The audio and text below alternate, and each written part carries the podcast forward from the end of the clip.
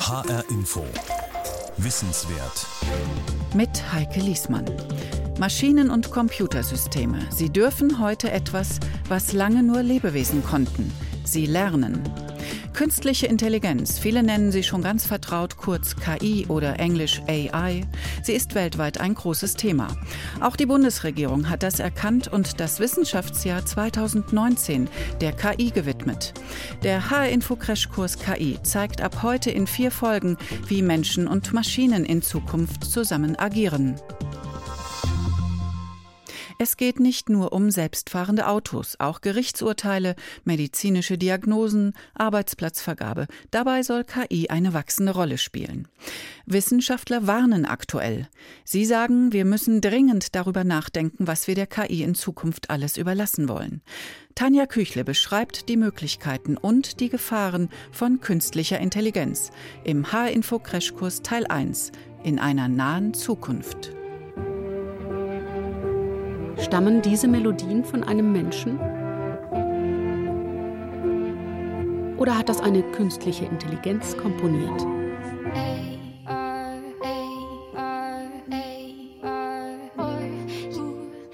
Macht das für uns überhaupt noch einen Unterschied? KIs spielen längst besser Schach oder Go als wir.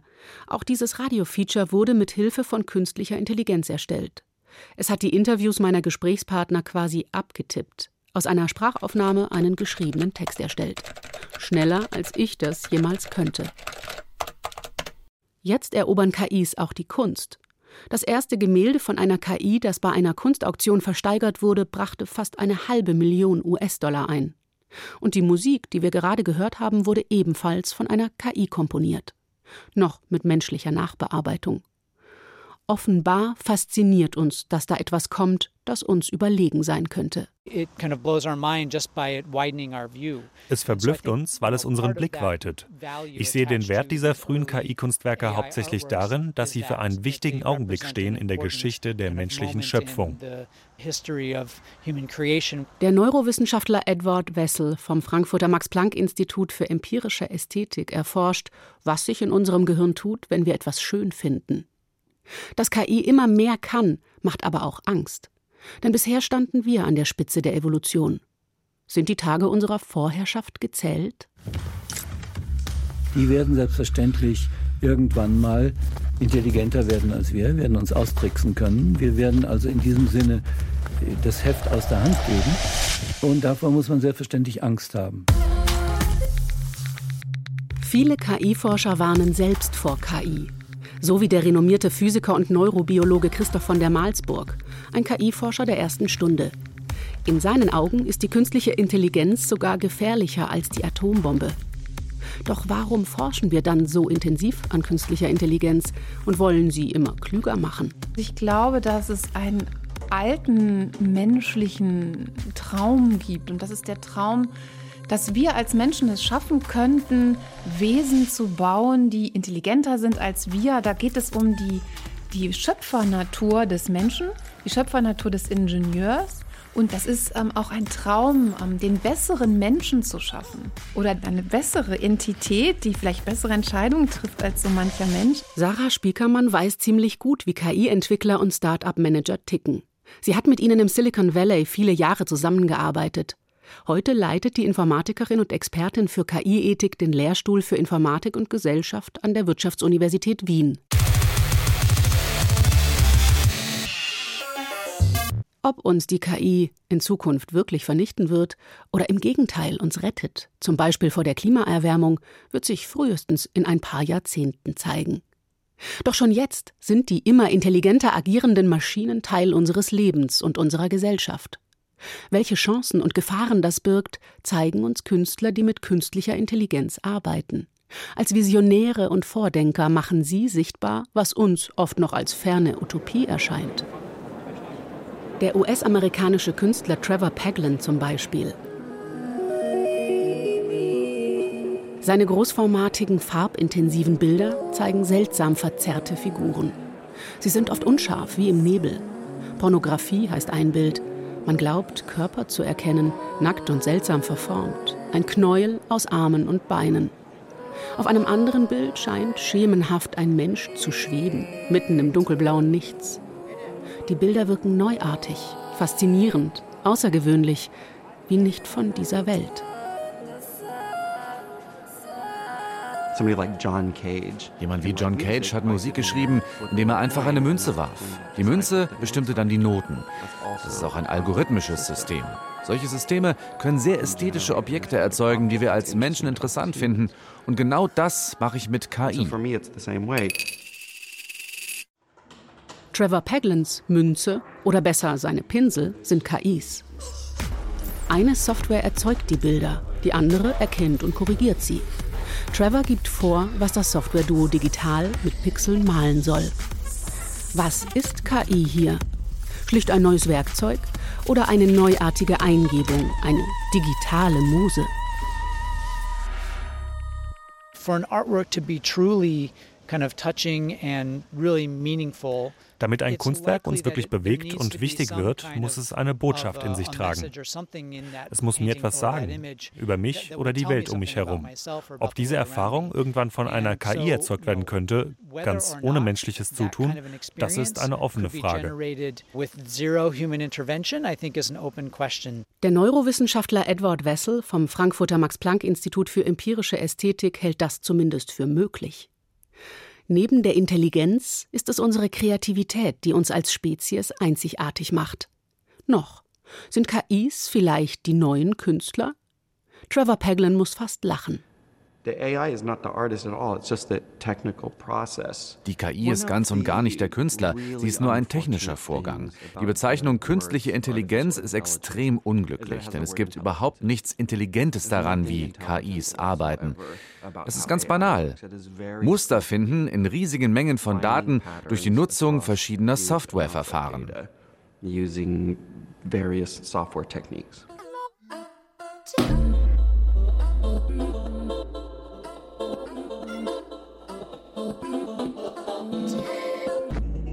Was ist intelligent? Daran forscht der Psychologe Martin Butz von der Universität Tübingen. Er beschäftigt sich in Versuchen und Experimenten intensiv damit, was das menschliche Denken ausmacht und versucht das in Maschinen künstlich nachzubauen. Das ist jetzt auf jeden Fall noch weit davon entfernt, dass diese Systeme dann wirklich komplett menschlich denken würden. Da fehlt noch wahnsinnig viel. Vor allen Dingen zum Beispiel ein globaleres Verständnis, wie die Welt wirklich mit all ihren komplexen Facetten funktioniert. Darum können die KI-Systeme, die es heute schon gibt, auch keine Konzepte oder Ideen verstehen. Noch grundlegender, sie sind nicht in der Lage, irgendetwas zu verstehen. Verständnis ist sowas wie, man hat ein Erklärungsmodell, wie Dinge zusammenhängen und aus diesem Verständnis heraus kann ich dann äh, Argumentationsketten ableiten, planen, ähm, auch retrospektive eben dieses Counterfactual Reasoning machen, also äh, überlegen, ja, wie wäre es gewesen, wenn ich mich anders verhalten hätte, dann habe ich wieder das Ich im sozialen Kontext. Das ist, glaube ich, doch ganz wichtig, dass wir uns als selbst eigentlich bewusst äh, wirklich nur erleben können im sozialen Kontext. Wir sehen uns als eine Entität, ein menschliches Wesen in unserer gesellschaftlichen Realität, mit unserer Arbeit, mit Familien, Freunden und so weiter. Und da nehmen wir mehr oder weniger bewusst eben eine bestimmte Rolle ein und haben bestimmte Prioritäten. Und dadurch erlangen wir eben die Fähigkeit, unser eigenes Handeln von dieser sozialen Evaluationsperspektive zu betrachten und erkennen, dass wir aus uns heraus selbst mit dem eigenen Ich handeln. Und das müsste dann ein äh, künstliches System im Endeffekt ähm, ähnlich abbilden.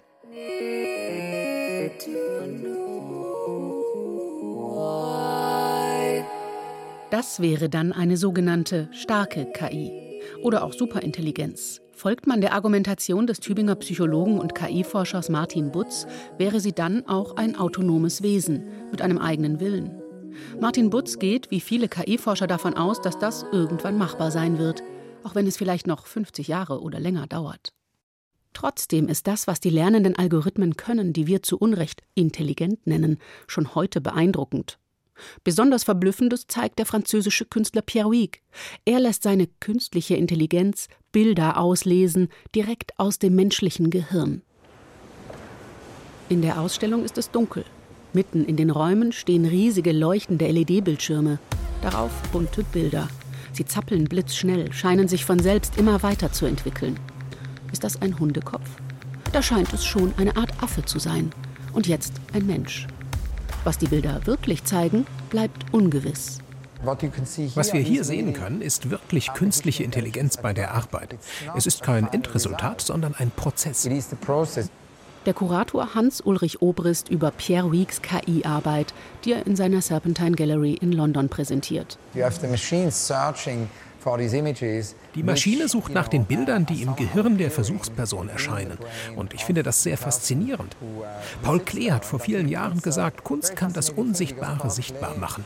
Und wir wissen von künstlicher Intelligenz, sie ist sehr abstrakt. And we of course all know about artificial intelligence, but it's very abstract. Der Künstler Pierre Week hat dafür mit Neurowissenschaftlern in Japan zusammengearbeitet. Versuchspersonen haben sich Bilder angeschaut. Dann sollten sie sich das Gleiche nur vorstellen. Dabei wurde ihr Gehirn gescannt mit einem Magnetresonanztomographen. Dabei sind Gehirnbilder entstanden. Die hat eine Software erfasst und je nachdem, was sie darauf zu erkennen meinte, hat sie die Bilder digital zu Ende gemalt. Blinde könnten so eines Tages vielleicht wieder sehen. Es wirkt fast biblisch oder magisch, aber es ist Technologie, sogenanntes Deep Learning. Die Software verarbeitet Informationen nach Vorbild des menschlichen Gehirns. Sie ist komplex aufgebaut mit mehreren Lagen von Knotenpunkten, von IT-Lern auch liebevoll Neuronen genannt. Die Software kann aus Erfahrungen lernen und sogar ihre eigenen Algorithmen an das Gelernte anpassen, sie umschreiben. Wo wird uns das hinführen, wenn wir so eng mit Software verbunden sind?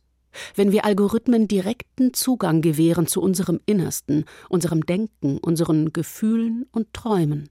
Ist ja sogar schon teilweise so, dass das Handy schlimmerweise fast ähm, Teil des Selbst wird. Auf jeden Fall beeinflusst das das Selbst und die Wahrnehmung der Welt und das tägliche Leben ja radikal. Also so in gewissem Sinne werden Werkzeuge sind integriert. Stellen Sie sich vor, wie Sie eine Brille tragen oder ähnliches. Das ist für mich ein Teil meines Selbst. Sagt der Tübinger Psychologe und KI-Forscher Martin Butz. Wir leben schon längst ganz eng mit künstlicher Intelligenz zusammen, mit sogenannter schwacher KI. Doch der Name täuscht. Sie ist mächtig. Ob Spotify oder Siri, Amazon oder Facebook, Google Maps oder andere Dienste. KI steckt in unseren Computern und unseren Smartphones und voraussichtlich auch irgendwann in unseren Kühlschränken und selbstfahrenden Autos. Trevor Paglen We're living in a world in which we find ourselves more and more surrounded by sensing systems. Wir leben in einer Welt, in der wir mehr und mehr umgeben sind von Überwachungssystemen. Städte registrieren den Verkehr mit Kameras. Jedes Nummernschild wird automatisch fotografiert, gelesen und in Datenbanken erfasst. Wir haben Gesichtserkennung an Grenzen und in Geschäften. Wir sind durch und durch mit Maschinen verwoben. Sie identifizieren und durchleuchten uns, wollen unsere Gewohnheiten und unsere intimsten Gedanken entschlüsseln und daraus einen Nutzen ziehen.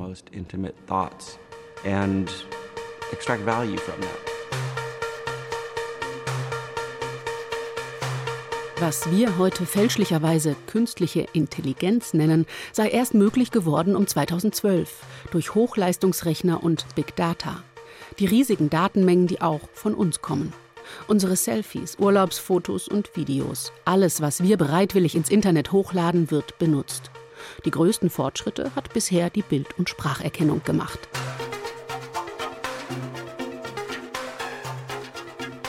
Die dabei eingesetzten Algorithmen werden nicht einfach programmiert, sie werden trainiert. Sie lernen, durch Millionen Daten Muster zu erkennen, Objekte zu unterscheiden. Die lernenden Algorithmen zerlegen uns. Und es bleibt nicht bei Pixeln. Es geht tiefer.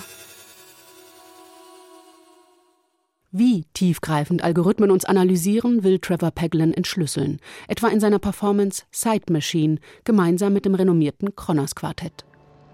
Konzertprobe im Smithsonian American Art Museum in Washington, D.C.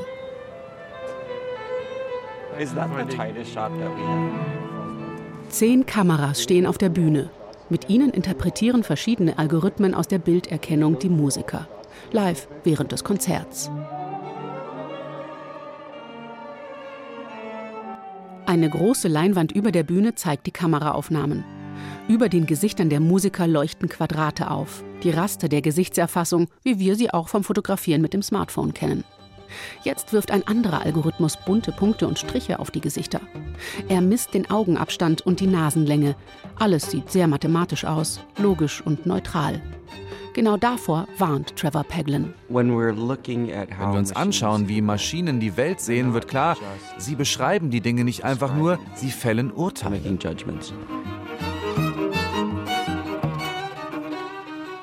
Seine Performance Side Machine lässt ahnen, wie sehr die Algorithmen bestimmen können über jeden einzelnen von uns. Denn die Bilderkennung behauptet sogar zu erfassen, ob ein Musiker wütend ist oder ängstlich, männlich oder weiblich. Sagen wir, Sunny ist 57 Prozent weiblich. Dann hat vorher jemand festgelegt, was 100 Prozent weiblich ist. Und wer ist 100 Prozent weiblich? Ist Barbie 100 Prozent weiblich? Oder Grace Jones? Oder ist Angela Merkel 100 Prozent weiblich? Und was du dann begreifst, ist, das Vorurteil ist schon ins System eingebaut. Die Algorithmen werden von Menschen auf Kriterien trainiert. Aber sie lernen und sollen am Ende eigenständig entscheiden. Eine Black Box. Wir Menschen sind dann außen vor. Wir können nicht mehr mitreden, wenn es darum geht, was das Abgebildete bedeutet. Trevor Paglen sieht darin eine große Gefahr. This autonomous interpretation of images, this has very serious diese autonome Interpretation von Bildern hat schwerwiegende politische und kulturelle Auswirkungen. Denn zu definieren, was ein Bild bedeutet, war zentral für jede soziale und jede politische Bewegung in der Geschichte. Denken wir an die Bürgerrechtsbewegung. Ein entscheidendes Bild dafür ist, wie schwarze Menschen sagen, ich bin ein Mensch, ich bin eine Person. Und wir nehmen dieses Bild und sagen, das ist, was es bedeutet. Das Bild eines schwarzen Körpers ist das Bild eines Menschen. Auch wenn wir über den Feminismus nachdenken. Das ist eine sehr, sehr wichtige Dynamik für die eigene Selbstbestimmung. Meine Sorge ist, wie weit verlieren wir diese Fähigkeit, uns selbst zu definieren im Kontext von autonomen Systemen? Denn wir können ihnen nichts erwidern. Wir können sie nicht in unserem Sinne trainieren. Digitale Großkonzerne können das. Sie verfügen über die für das Training nötigen riesigen Datenmengen und die großen leistungsstarken Server, um diese Daten auszuwerten. Experten sind sich einig. Diskriminierung und Rassismus werden durch den steigenden Einsatz von Algorithmen zunehmen. Und wir sind ihnen praktisch ausgeliefert. Eine fatale Entwicklung findet die IT-Ethikerin und Informatikerin Sarah Spiekermann. Software hat eigentlich immer Fehler. Es sind nicht nur die Daten, die fehlerhaft sein können, die ins System reinlaufen. Auch die Software selber, wenn, wenn wir die entwickeln, hat so viele Fehler. Und das müssen wir uns bewusst machen. Eine Software, die in Entwicklerkreisen als gut gilt, hat höchstens einen halben Fehler auf tausend Zeilen Code. Das hört sich nach erfreulich wenig an. Doch schon selbstfahrende Autos haben um die 10 Millionen Zeilen Code. Hochgerechnet ergibt das 50.000 mögliche Fehler in einer einzigen Software.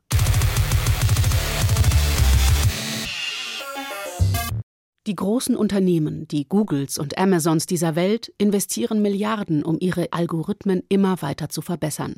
Und ihre schillernden Versprechungen und effizienten Serviceangebote werden von vielen Regierungen weltweit gerne angenommen.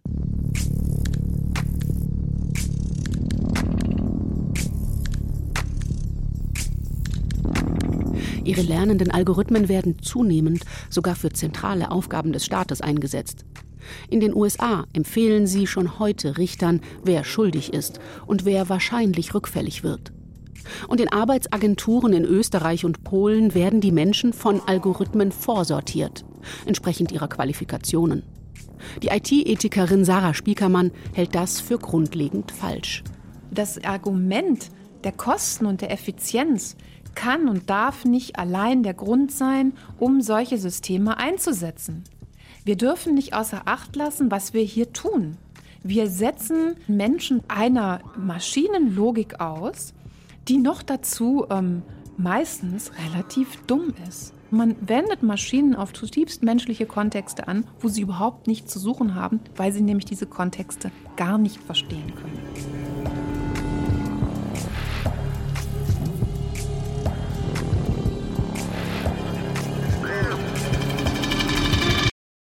So werden wir unser Mitspracherecht verlieren. und letztlich unsere Demokratie in ihren Grundfesten gefährden. Und wenn wir den eingeschlagenen Weg in Zukunft immer weitergehen, wir also immer intensiver mit mehr und mehr Algorithmen leben, dann wird das auch ernste Auswirkungen auf uns persönlich haben, prophezeit der Psychologe und KI-Forscher Martin Butz. Wir werden nicht differenzierter und innovativer werden, sondern ja, stereotypisierter. Und uns werden Entscheidungen und unsere Rollen werden immer mehr in irgendwelche Stereotype reingedrückt. Das ist durchaus mit ein Grund, und da gibt es auch Forschung dazu, dass wir in den letzten Wahlen so häufig so 50-50 Ausgänge gehabt haben.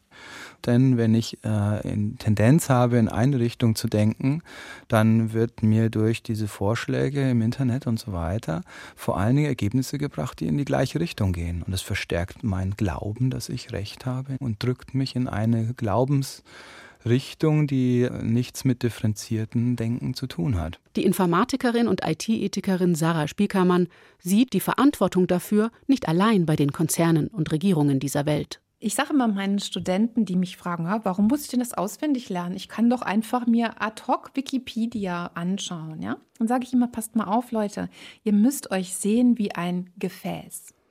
Und alles, was ihr lernt, was ihr lest und auch auswendig lernt und was ihr erlebt in der realen Welt, das kippt ihr wie Wasser in euer eigenes Gefäß. Und am Ende seid ihr ein volles Gefäß. Und das ist das, was eure Persönlichkeit auszeichnet. Und jetzt geht ihr mit all diesem, geht ihr in die Welt und agiert.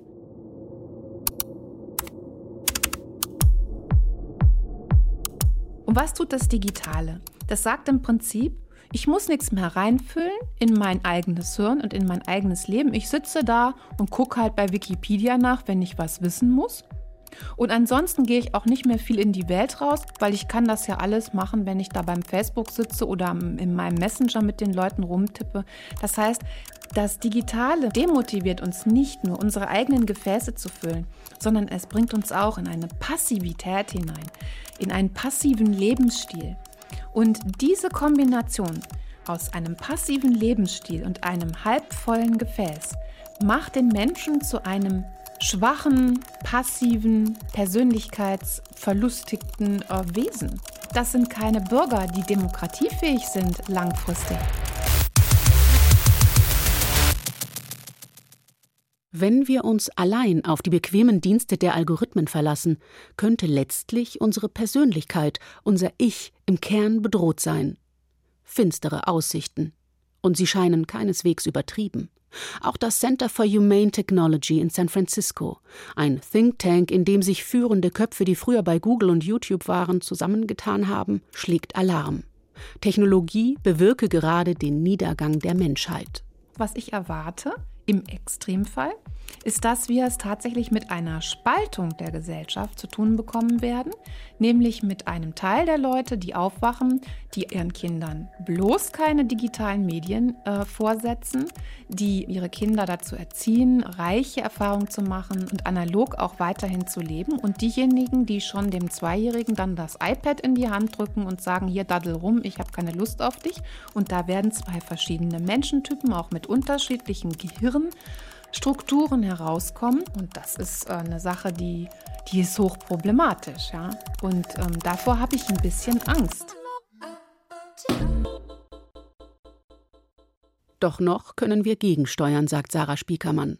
Allerdings nicht, indem wir über selbstfahrende Autos diskutieren und darüber, ob sie im Zweifelsfall besser die alte Dame überfahren sollen oder ein kleines Kind. Wenn man also so anfängt, Leben aufzurechnen, dann passt das nicht zusammen mit unserem eigentlichen ethischen Verständnis, dass man Menschen in der Form gar nicht bewerten darf.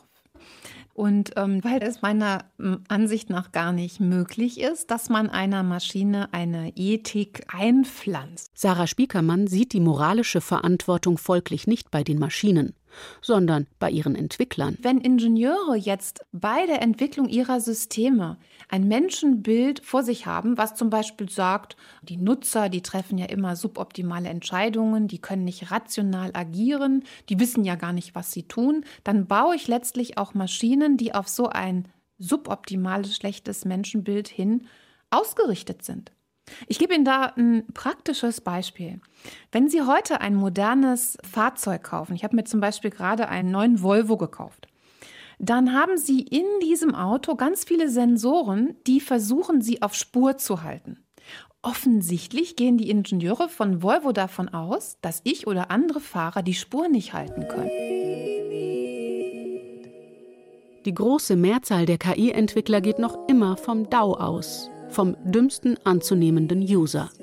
Was lustig klingt, ist in Wirklichkeit fatal. Denn je weniger Eigenverantwortung die Ingenieure und Unternehmer dem Nutzer zuschreiben, desto mehr entziehen sie ihm die Kontrolle über die Mensch-Maschine-Kooperation. Im neuen Volvo von Sarah Spiekermann ist die Machtverteilung eindeutig. Das Auto hat das Sagen. Wollen wir das wirklich? Uns von paternalistischen KI-Ingenieuren und ihren Maschinen künftig in immer mehr Bereichen sagen lassen, was gut für uns ist? Auch die EU-Kommission bemüht sich längst um eine Ethik für die sogenannte künstliche Intelligenz. Der erste Bericht der eingesetzten Arbeitsgruppe vom April 2019 ist allerdings in den Augen vieler KI-Forscher eine große Enttäuschung. Nur vier der 52 benannten Experten der Ethik-Arbeitsgruppe sind tatsächlich Ethiker. Viele stehen der Industrie nahe, was den Vorwurf aufgebracht hat, dass hier die Industrie gerade ihre eigenen weichgespülten Regeln für KI-Ethik macht. Fakt ist, vieles, was diese EU-Arbeitsgruppe an Richtlinien für den zukünftigen Umgang mit künstlicher Intelligenz vorschlägt, ist alarmierend vage formuliert und schon heute überholt. Keinesfalls sollten KI-Systeme die Autonomie der Menschen verringern, beschränken oder fehlleiten. Das Problem ist, dass es jetzt schon nicht mehr der Fall ist. Dass die Autonomie des Menschen eben jetzt schon zum gewissen Grad verringert, beschränkt und fehlgeleitet wird. Also nicht immer an die gefährliche KI von morgen denken, sondern wir werden gerade schon äh, sehr, sehr stark manipuliert. Wir werden unserer Freiheit beraubt durch diese Systeme. Kritisiert der Tübinger KI-Forscher Martin Butz. Sarah Spiekermann fordert darum ein neues Menschenbild als Grundlage für die Entwicklung von KI. Wichtig sei eine Orientierung an Werten und eine goldene Grundregel. Der Mensch steht immer über der Technik. Klingt einfach und ist effektiv. Es bildet die Basis für das ethische Systemdesign, das Sarah Spiekermann gerade zusammen mit dem weltgrößten Ingenieursverband, dem IEEE, entwickelt als zukünftige Grundlage und Empfehlung für Unternehmen und Regierungen. Bei diesem ethischen Design geht es eben ganz am Anfang darum, dass Manager zusammen mit Ingenieuren und zusammen mit Stakeholdern sich Gedanken darüber machen, welche Werte setze ich frei durch die Technik, die ich mir hier ausdenke. Was für Herausforderungen, Probleme, Wünsche haben denn eigentlich die Nutzer? Welche Werte haben Sie? Was erwarten Sie von so einem Fahrzeug oder von einem Programm? Am Anfang von Innovationsprozessen sollen solche Werte-Workshops und Werte-Brainstormings stehen. Jedes Mal mit der Frage, welche Werte bringen die Gesellschaft und den Einzelnen weiter in eine wünschenswerte Richtung. Es gibt natürlich so ein Muster, dass oft digitale äh, Medien den Wert der Effizienz fördern. Eine Beziehung kann ich effizienter managen im Facebook. Ich kann meine früheren Kontakte und Netzwerke effizient bedienen. Ich kann effizient kommunizieren. Das ist ein Wert, der sehr, sehr stark gefördert wird. Ich kann Zeit sparen, hängt auch mit Effizienz zusammen. Aber ich würde mal sagen, ähm, was wirklich wichtig ist im Leben eines Menschen, ist nicht Zeit sparen, sondern Zeit ausgeben. Wir möchten nicht weniger Zeit, wir möchten mehr Zeit. Das heißt, ich würde ja immer raten, nicht zu unterschätzen, wir sind Gemeinschaftswesen und wir sollten versuchen, die Digitalisierung nicht zu benutzen, um möglichst alles effizient zu machen, sondern wir sollten die Digitalisierung nutzen, um menschliche Werte wie Freundschaft und Gemeinschaft und Austausch der reichen Art äh, zu fördern.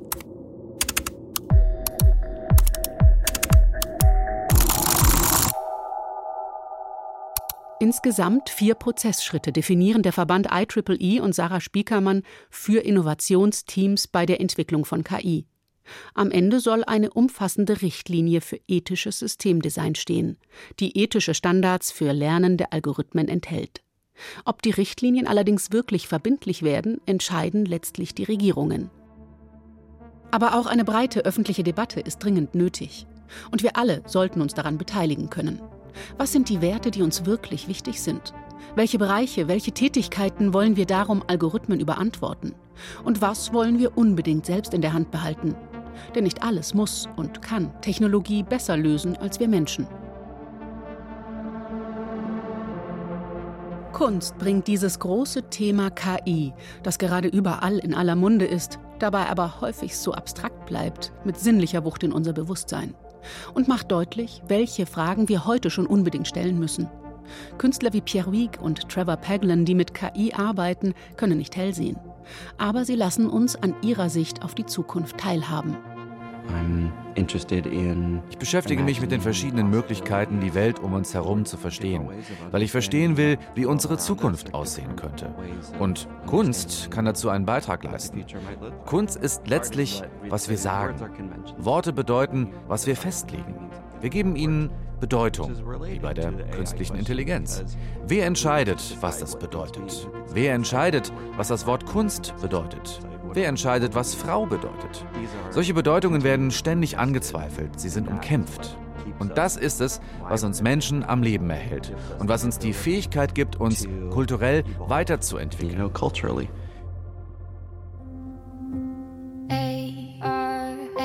Wir selbst haben also in der Hand, was künstliche Intelligenz bedeutet und was sie bedeuten wird, was sie für uns tun oder uns antun kann. Nicht die KI ist die große Gefahr, sondern was wir Menschen mit ihr machen. Vor allem einige wenige in Machtpositionen. Folglich sagt die KI vor allem etwas über uns selbst.